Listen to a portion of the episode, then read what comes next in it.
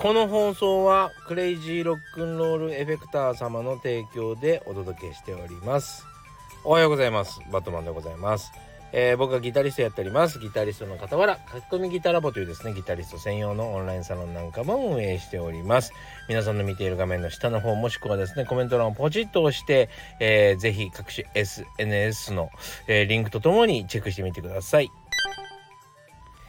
さあというわけで改めましておはようございます。バートマンでございます。今日はですねちょっと検査のご報告と、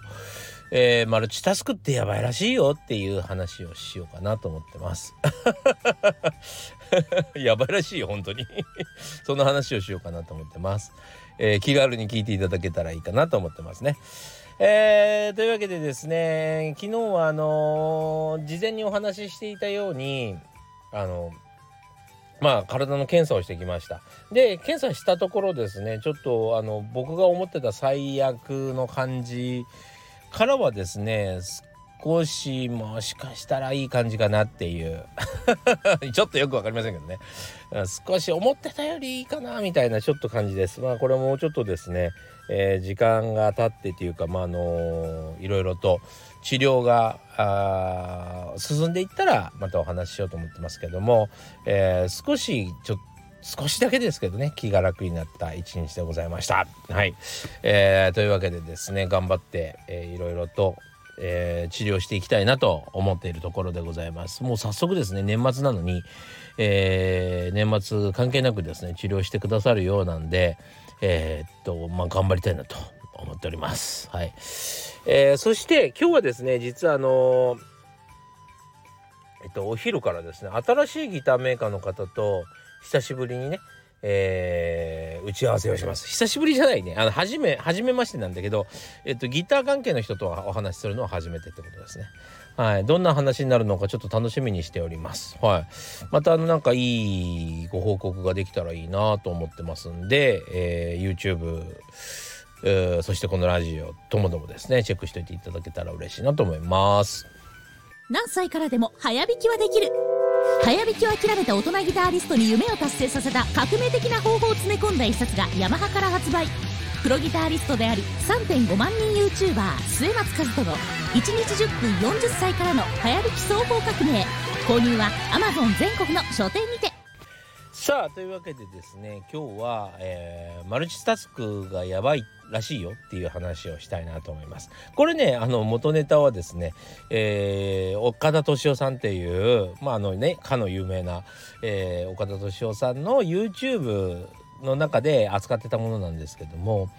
マルチタスクになってきたせいで日本人はバカになっているという、えー、話があったんですね。まあ YouTube の情報なんでどこまでがどうなのかっていうのは微妙なとこなんですけど、まあ、僕の体験から考えてもマルチタスクって全然良くないなと思ってるんですね。で僕自身が今マルチタスクでいろんなことをやっているんですよ。いろんなことをやっているからこそなんですけどなんかいまいちねなんかいまいち進まないんですよいい感じに。やっぱりしっかりとですね絞ってやってた方がこれをやろうと決めてた時の方がやっぱり確実に効果は出るな、えー、物事が進むなという感じがありますし、えー、そのだそれが大事な感じがします。でまあそこら辺もちょっと後で話そうと思うんですけどもなんか岡田敏夫さん曰くはなんですけどねあのーまあそれはですねどっかの、えー、大学かなんかが調べたことだったかな、まあ、あの単純に、えー、携帯を持って例えばテレビを見る、えー、勉強するとかながら聞きみたいなね。えーながらなんとかみたいな感じでやってしまうとですねやっぱり自分の能力の半分以上をながら要は携帯の方に持っていかれてるのでまあ頭には入ってこないっていうのがまあ当たり前。えー、なんだったらですね携帯は見ないぞって伏せておいてても、えー、メール来てないかな。ねツイッター来てないかな。いやいやいかん。見ちゃいかんみたいな感じでその見ちゃいかんって言ってるだけで、えー、25%ぐらいパワーを取られてると。そうじゃあポケットに入れとこうこれだけね、えー、もう目に見えないところに置いてても10%ぐらい今メール来てないかなとかって思っちゃうんですって。で能力を使あの使ってしまうとそっちに。なので、えー、結局はですねまあ本当に自分の目の届かない手の届かないところに置いとくだけでかなり集中力が上がりそしていい結果が出るらしいんですよ。それぐらいながらっていうのは、えー、中途半端にしてしまうらしいんですよね。そうでね僕の体験としてもですねやっぱりあのー、これをやっていこうって決めてる時はそれに対してね結果が出ますやっぱり。で大事なのはあのいろんなことをやってるように見える人いるじゃないですか。あの人たちも実は一個ずつやってるだけで結果あ1個ずつやってきたから5種類持ってて今5種類同時にやってるように見えるかもしれないけど、えー、順番としては1個ずつ必ず1個ずつやるっていうことですね。そうそれをやってあこのぐらいでいいかっていうところで見切りをつけて次に行ってやるみたいな感じですね。で次に行った時にまああのー、また出たりあのそれにねえー、その勉強しなきゃいけないことに出会ったりそしてまた再確認したりとか、えー、それあとはもうね何つうのかな自動で覚えられるって感じ例えばまあ英語覚えちゃって、えー、ある程度ある程度知識がある状態で今度例えばそこ住んでるところをアメリカにすればさ、えー、一日中使わなきゃいけないじゃないですか。そうそういう環境に置くことによって自動で使うことになって自動で勉強になることがありますよね。まあそんな感じでですねマルチタスクっていうのがはちょっと良、えー、くないという感じなんですよ。でやっぱしなんかあのまあ練ギターの練習もそうですけど仕事もそうですけどやっぱりあのマルチタスクっていうのはまず無理ですよね。マルチタスクがうまくいく時っていうのは誰かがシステムを考えてこういうふうにやっといてって言われた時だけですよね。そうそれがあ例えばあれもやってこれもやって携帯も見て、えー、ってやってると結構ねあの自分は結構いろんなことが一気に解消できてると。俺いけてるじゃんみたいな報酬を感じるなんか自分が報酬もらったような感じるものが物質が、えー、脳内に出てくるみたいなんですよ。そう。喜びホルモンというか。そう俺結構いけてんじゃんみたいな。そうそれで前進してるような気がするって感じですね。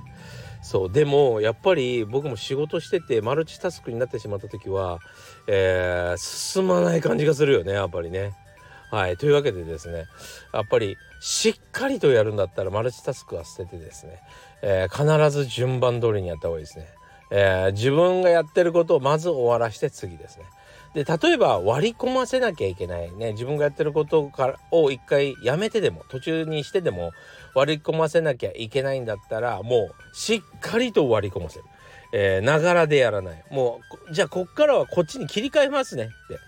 言ってそのまその代わり今までやってたやつはもう進みませんよっていうぐらいの感じでやらないとえー、しっかりと成果が出ないっていう、えー、ことはもういろんなところで立証されてますね。はい。でも実際僕もやってみてなかなかマルチタスクはうまくいかない。本当に。あのマルチタスクっつってもそんなに大したマルチタスクじゃないんですよ。僕がやってるのは例えば一つそうだな、えー、動画ギターの用の動画とかを作ってですねそれを例えば、ま TikTok とか Twitter とか、えー、同じような SNS に一斉に貼るっていうこととかはしたりしてるんです。でもね、でもねなんだけど、やっぱりね、それね、大してうまくいかないな。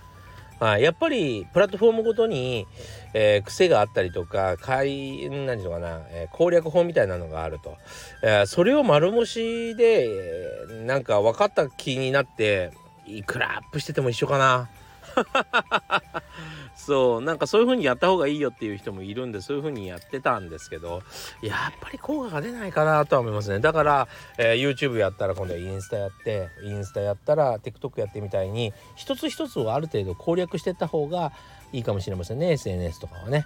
うんなんか面白いんですけどなかなか、えー、マルチタスクは身が入らないというか攻略すべきところが分からなくなっちゃうんでまあおすすめじゃないですね。そして一個ずつまあ語学の勉強もそうなんですけどね、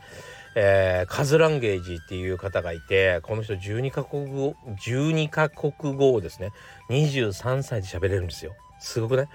えー、その人もですね一個一個ですって言語。すごいね。23歳で一個一個覚えた方が絶対早いって気づけるとこがすごくない？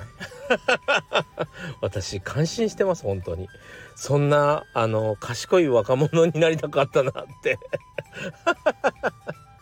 まあまあまあまあでもね一個ずつやった方がいいっていうんだったら一個ずつやりましょう。はい、えー、そっちに切り替えてね僕もマルチタスクを捨てていきたいなと思っております。というわけでですね何かの参考になればと思っております。えー、今日もご視聴ありがとうございました。良い一日にされてください。それではまたね。